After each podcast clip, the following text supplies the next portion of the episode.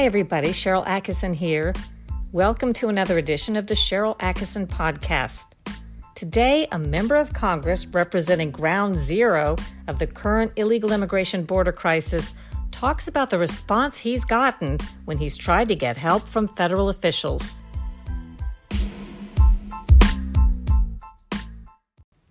We are well past a year and a half of the Biden administration, and the border crisis is only growing worse.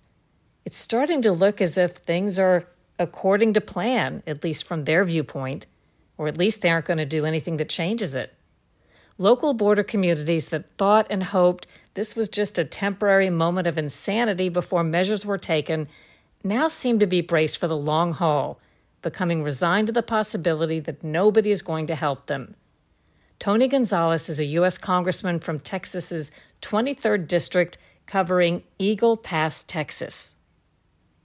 Yeah, I represent 42% of the southern border. Uh, Eagle Pass, in particular, is uh, immigration, border security, not a new topic for us. We have dealt with this for a, a very long time, but what we're seeing now is we're seeing historic numbers that have blown anything else out of the water. And the, the simple infrastructure here isn't made for that.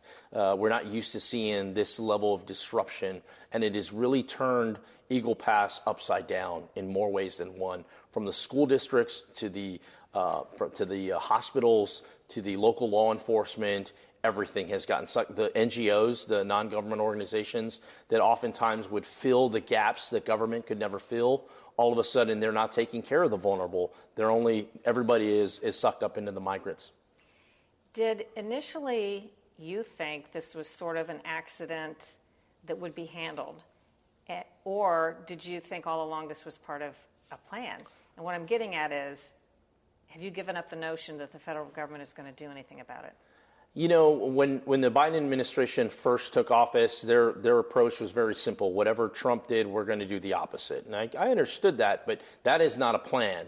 And so early on, I reached out and I go, hey, look, this is not going to go well and I want to work together. I want to partner with you on finding some solutions and give you uh, give you a, a taste or, or, give you the, the true facts of what's happening on the ground. And they turned a blind eye. I mean, I couldn't get a call back. They would not pay any attention. And it wasn't just me. I mean, it was anyone along the border. Henry Cuellar, my Democrat colleague to the south, Vicente Gonzalez. I mean, everybody. They just turned a blind eye in, in, in particular. And and now, fast forward, we're almost two years into this it's only gotten worse, and it hasn't gotten worse by chance. And while there's some things, very clear things, clear items, they've done nothing. I recently had a, a meeting with the DHS Secretary Mayorkas, and he sat down in my office, and I go, Look, Mr. Secretary, I'm not asking for some of these contentious uh, items. I'm asking for some very basic things mental health for my Border Patrol agents, more technology. We had 53 migrants come through one of the checkpoints and ultimately died a horrific death in my district. I'm asking for more technology along the border. You know, I'm asking for more resources for uh, for sheriffs and, and police officers that are sucked up into this and they have done nothing. So it's not, it's no longer uh, build the wall. It, that, that wasn't what I was asking for. They, they have done absolutely nothing, and it's disappointing. What did Secretary Mayorkas say when you told him these things? he agreed with me on all these things and that's the part that's frustrating on one end you get a you get uh, lip service if you will and you go hey i agree with you all of these different things but there is no action to show that you're ultimately committed to doing it. The action is only how do we strip away more policies that worked so until this administration stops the stops and, and, and uh, changes path, any good leadership. I spent 20 years in the military. I spent five years in Iraq and Afghanistan. You have a plan going in, that plan goes out the window. You have to adjust, and you have to be able to go as a leader to be able to go, hey, I was wrong there. You know, now I have more information. Let me change course. It's as if this administration continues to blindly uh, make one mistake after the next. Is it a mistake? Um, what is your conclusion? More than a year and a half into the Biden administration with no attempts publicly to change things. Yeah, no, my, my conclusion is it is a systematic approach of what the Biden administration is doing. Essentially, Congress has given up on immigration reform and the word was out to the administration that in the Senate they weren't going to take it up, in the House they didn't have the votes, they weren't going to take it up. So the administration uh, essentially had to make a, a decision on what to do, and what they chose to do was to open up the floodgates. and, and give up on legal immigration. And all that has caused is millions of people to now live in the shadows. It's caused thousands of people to die horrific deaths. I mean, imagine drowning every day. Here in Eagle Pass, you know, before uh, our local firefighters would have to deal with around 20, 25 drownings a year. Now they're dealing with over 30 drownings a month. You know, pulling babies out of the water is not normal.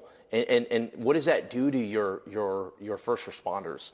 It, it, it wears at them. So uh, it, the list goes on and on. The local communities like Eagle Pass, like Del Rio, like San Antonio. They're at the Laredo. They're at the forefront of it all. And the, the Biden administration is almost giving themselves high fives, saying, you know, let's do more. What has the state of Texas done to try to handle its own business if they think the federal government's not going to do it? You know, I'd say the state has done a lot. I mean, they've constantly tried to add more resources to it, but it's at a saturation point. I'll give you an example. I was meeting with uh, the police chief of Dilley. It's about 80 miles from the border, and I'm talking about uh, you know what what uh, Governor Abbott has done to give them resources. And he goes, Tony, we have all the money we need for overtime my, my, my, my uh, police officers don't want to work overtime anymore. They're tired because it's no longer just, hey, I'm going to punch in and punch out. It's when I work, there's going to be two high speed chases that day. You know, they're, they're having to deliver these, uh, these road spikes. And he goes, we would do this once in a blue moon. Now they're doing it twice a day. This isn't easy work and it's very dangerous. So what ends up happening is while the state is running to the fire and trying to do things, put up a Constantine wire and, and chain link fence, and, and you're seeing these, uh, these uh, shipping crates now, it really does nothing because this is ultimately a federal problem and it only ends with a federal solution. And the solution is this implement the, the policies that are already in place enforce the laws, right? In Congress, I look at it, you know, what we have to do is we have to push the administration to do its job and enforce the laws that are already in the books on one end. On the other end, we, Congress, needs to have a, a, uh, a hard conversation on immigration reform. And immigration, to me, immigration reform doesn't start with path, pathway to citizenship. It doesn't start with amnesty. It starts with work visas. When you look at what's happened along the border, is there a way to quantify not the intangible costs, mental health, and so on? Is there a way to quantify the cost of all of this in terms of dollars? There is, and you know this. This is one thing that's been very frustrating to me is this administration has not been transparent at all. I'd argue it's one of the least transparent administrations that we've ever had you know, uh, prime example in San Antonio, they're now forcing uh, firefighters to run this migrant center, right? And and what has ended up happening is who is paying for this? You know, the, the local municipality is one paying for it, and the federal government is coming back and saying, we are going to reimburse you. That, that worries me on two fronts. One, are they ever going to reimburse these, these uh, cities and towns that are having to fit the bill? I, I doubt it. And two, if they are reimbursing, Where's that money coming from? It's coming from FEMA in a lot of cases. Well, guess what FEMA is built there for? It's not built for an, an endless migrant crisis. It's built there for emergencies like floods, like earthquakes, like fires, not this migrant, not this migrant crisis. So my worry is this administration is reshaping government and taking us down a path that is unsustainable. We are going to be going over some of what the local communities and the state some of what they're trying to do, whether how effective or not, I take the point. But can you go over some of the things that the initiatives that Texas has started? You know, some of it has been uh, adding more uh, law enforcement officers to the equation, DPS agents, stopping more people along along the the, the, the route. Uh, some other things that I don't necessarily agree with is busing folks uh, all over the country. What, what ends up what needs to happen is this: is folks that do not qualify for asylum, which right now are about 95%, should get their day in court. And then, they, and then if they don't qualify for asylum, they should be sent back to their country of origin, right, via these repatriation flights. One of the programs that the administration did away with was the PACER program. This was, you had immigration judges on the border seeing cases within days. Right now, they stripped away that, and now your cases are heard years from now. So it's completely unacceptable. These local municipalities are trying to do what they can to get involved, but all it is doing is absorbing them, taking their resources, and it's not solving the equation at all because it's a federal issue. There was um, sort of an audit done, and the findings, which we referred to a few minutes ago by Inspector General, I'll just read the summary of the findings. ICE did not adequately justify the need for the sole source contract to house migrant families and spent $17 million for hotel space and services at six hotels that went largely unused just between April and June 2021. What were your thoughts when you saw that? Completely unacceptable. I mean, this is throwing money at a problem and not solving the problem at all. Also, it's not transparent. I mean, you have these single source, uh, these single source bids that go out, you know, unsolicited bids. That's dangerous. I mean, that shows government corruption at all levels. And what it also does is it encourages others so, you know, some of these organizations, these non, these NGOs, these non-government organizations, they've been doing God's work for a long time, helping our most vulnerable, our, our veterans, our homeless, uh, drug addiction, and all of a sudden they're no, no longer doing any of that. And they're, they're all in on this migrant situation because it's lucrative. Guess who loses in that? The American public loses with that. Guess who wins in that? The few. The few that the administration gets to choose, the winners and losers. The winners are these people getting these big contracts. The losers are the American public, and it's wrong.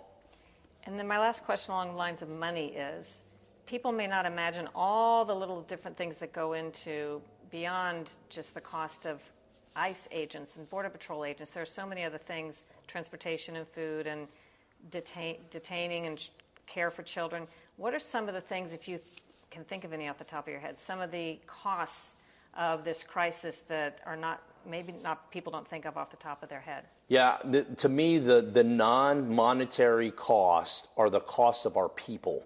I see Border Patrol agents, their morale is, is at a, low. You know, imagine having to pull babies out of the water, drowned babies out of the water. It changes you. Uh, I see I see firefighters in the same route. I see firefighters in San Antonio that are no longer putting out fires. They're driving buses. They're driving migrants to and from the airport.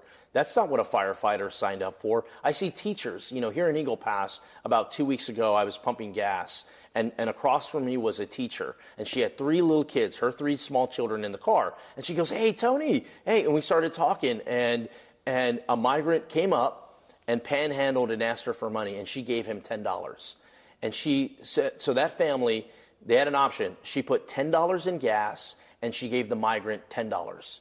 This is eh, because of the compassion that is here. Meanwhile, she has three children of her own living off of a teacher's salary. These are the things that will never make the headlines. But the people here, the people at the forefront of this, are sacrificing so much because they will always give the shirt off their back. And it's not fair to put them in that position. It's not fair for the federal government to turn a blind eye and abandon people on the border because we're going to respond. And oftentimes we're going to give the limited resources that we have. But who ends up losing? The local people end up losing the most. What do you think about New York? In some instances, officials complaining about these several thousand illegal immigrants who ended up there or asylum seekers versus what's happened to the communities on the border? If you're the mayor of New York City, if you're the mayor of, of uh, DC, if you're the mayor of San Antonio, if you're the mayor of Eagle Pass, if you're a mayor in general, Republican, Democrat, doesn't matter, of course you're going to complain when you get hundreds, if not thousands, of, of uh, displaced people into your community because it is going to disrupt your community. And, and that's exactly what's been happening to our, to our, dis, to our district for over a year, going on two years now, and it's unsustainable. So the longer this happens, the more it's gonna, the more, the more uh, resources are going to be depleted in your city. I'm hearing now that they're going to be sending buses to Chicago. This isn't going to end. This isn't about Texas and the rest of the United States. This is about every city in America is now a border city. And don't think for one minute that your city won't be the next city. Right now, we're talking about New York City and Washington D.C. What's next? San Francisco? Miami. I mean, it's just, it, there's no end in sight unless the federal government, Joe Biden in particular, is able to enforce the laws that are already on the books. Much more after a short break.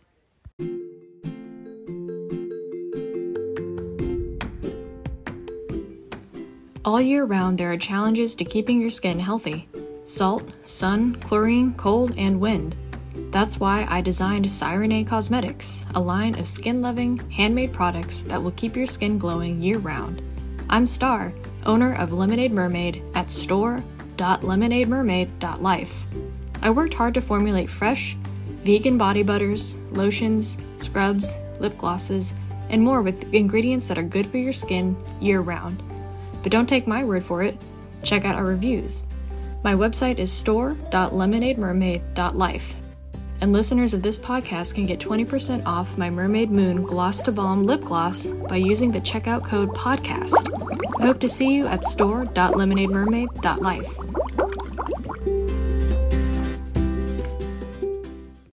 Texas has set aside more than a billion taxpayer dollars for border barriers.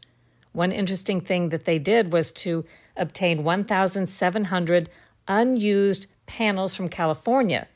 These were panels set aside for Trump's border wall, but they've just been sitting there wasted after President Biden stopped construction on the wall in January of 2021. Well, Texas found out about them and applied to receive them as surplus property, had them shipped from California. I think it cost about $2 million, but they got the panels for free. And they're using those panels to build additional wall. So, interestingly, even with President Trump out of office, the building of the wall in Texas continues. These panels, they're 32 foot high steel bollard panels that were being stored in San Diego and I saw some of the new wall in Texas on my visit. It's this style that looks almost like it's rusty and old, the way these steel bollard panels are constructed. They're put vertically on top of what looks like a concrete bottom barrier. And I believe I read some time ago that this design was arrived at in part because Border Patrol agents who weighed in on what the style should be said that they needed to be able to see through. So they're placed almost in a fence like fashion where you can see through them to the other side, meaning border agents and officials aren't surprised by whatever could be hidden there. And then Texas is also getting permission from ranchers and others who own the property along the border, along the Rio Grande, getting permission to construct fencing on their property. And I visited one such ranch where he's had about eight or nine miles of fencing the state has put up in the past year or so. And unlike some of the ranchers I've visited in the past in Arizona, who have dealt with this problem off and on for years, these ranchers in Eagle Pass, Texas say illegal immigration was never a big problem for them until fairly recently. Now, this one rancher I spoke to, his name is Jim Hobbs, he says they found up to 1,400 illegal border crossers in one day on his property. And something I don't usually have time to talk about because it's important, but you only can fit so much into a story. But the trash that comes across with the thousands and thousands of people that gets dumped on the U.S. side of the border on this private property owned by the ranchers and on public property too, it is stunning in terms of its scope. When you look at it from the air, from a helicopter, as I've done, it's incredible. You can't imagine how much trash comes across. It just shows you the size of the problem. If that much trash can be left behind, shows you how many people are coming across. And of course, Border Patrol will tell you they probably miss as many as they catch. There's no way to know for sure, but if they catch 2,000 a day coming across an Eagle Pass, they estimate that 4,000 are actually coming through. Texas isn't alone in trying to take measures where the feds apparently will not, Arizona's Governor Doug Ducey and state legislators have said that they plan to use hundreds of millions of dollars in public funds also to build additional barriers and construction. It really seems so unfair that they aren't allowed or don't have the authority to take measures to stop the illegal immigration and enforce the laws that are on the books because immigration is a federal responsibility, and yet they're required in many ways to bear the cost of it, they and taxpayers. And what an impact it has.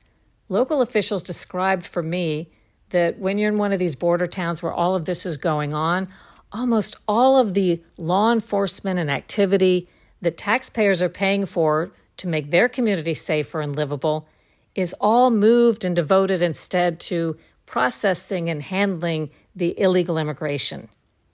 And as much as the state officials would like to enforce the laws and keep the illegal immigrants out, since they're not allowed to, they end up sort of just turning into a pair of extra hands and helping Border Patrol process and do search and rescue of the illegal immigrants.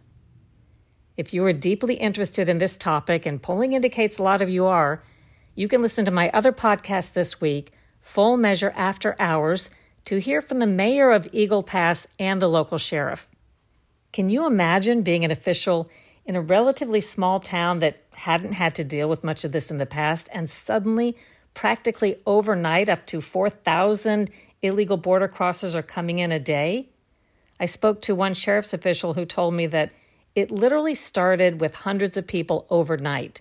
He said he and the sheriff were riding along the highway and saw a few illegal immigrants walking on the highway, and they said, Oh, we better call Border Patrol. And as they went further, they saw hundreds. He said there were about 400 that very first night, and it hasn't stopped since. In Eagle Pass, it's equal to the size of their whole town moving through every week in terms of illegal border crossings. You can watch my Sunday TV program Full Measure this week, Sunday, September 11th, on our debut of our season eight, our eighth year, to find out what I learned on my trip to Eagle Pass, Texas.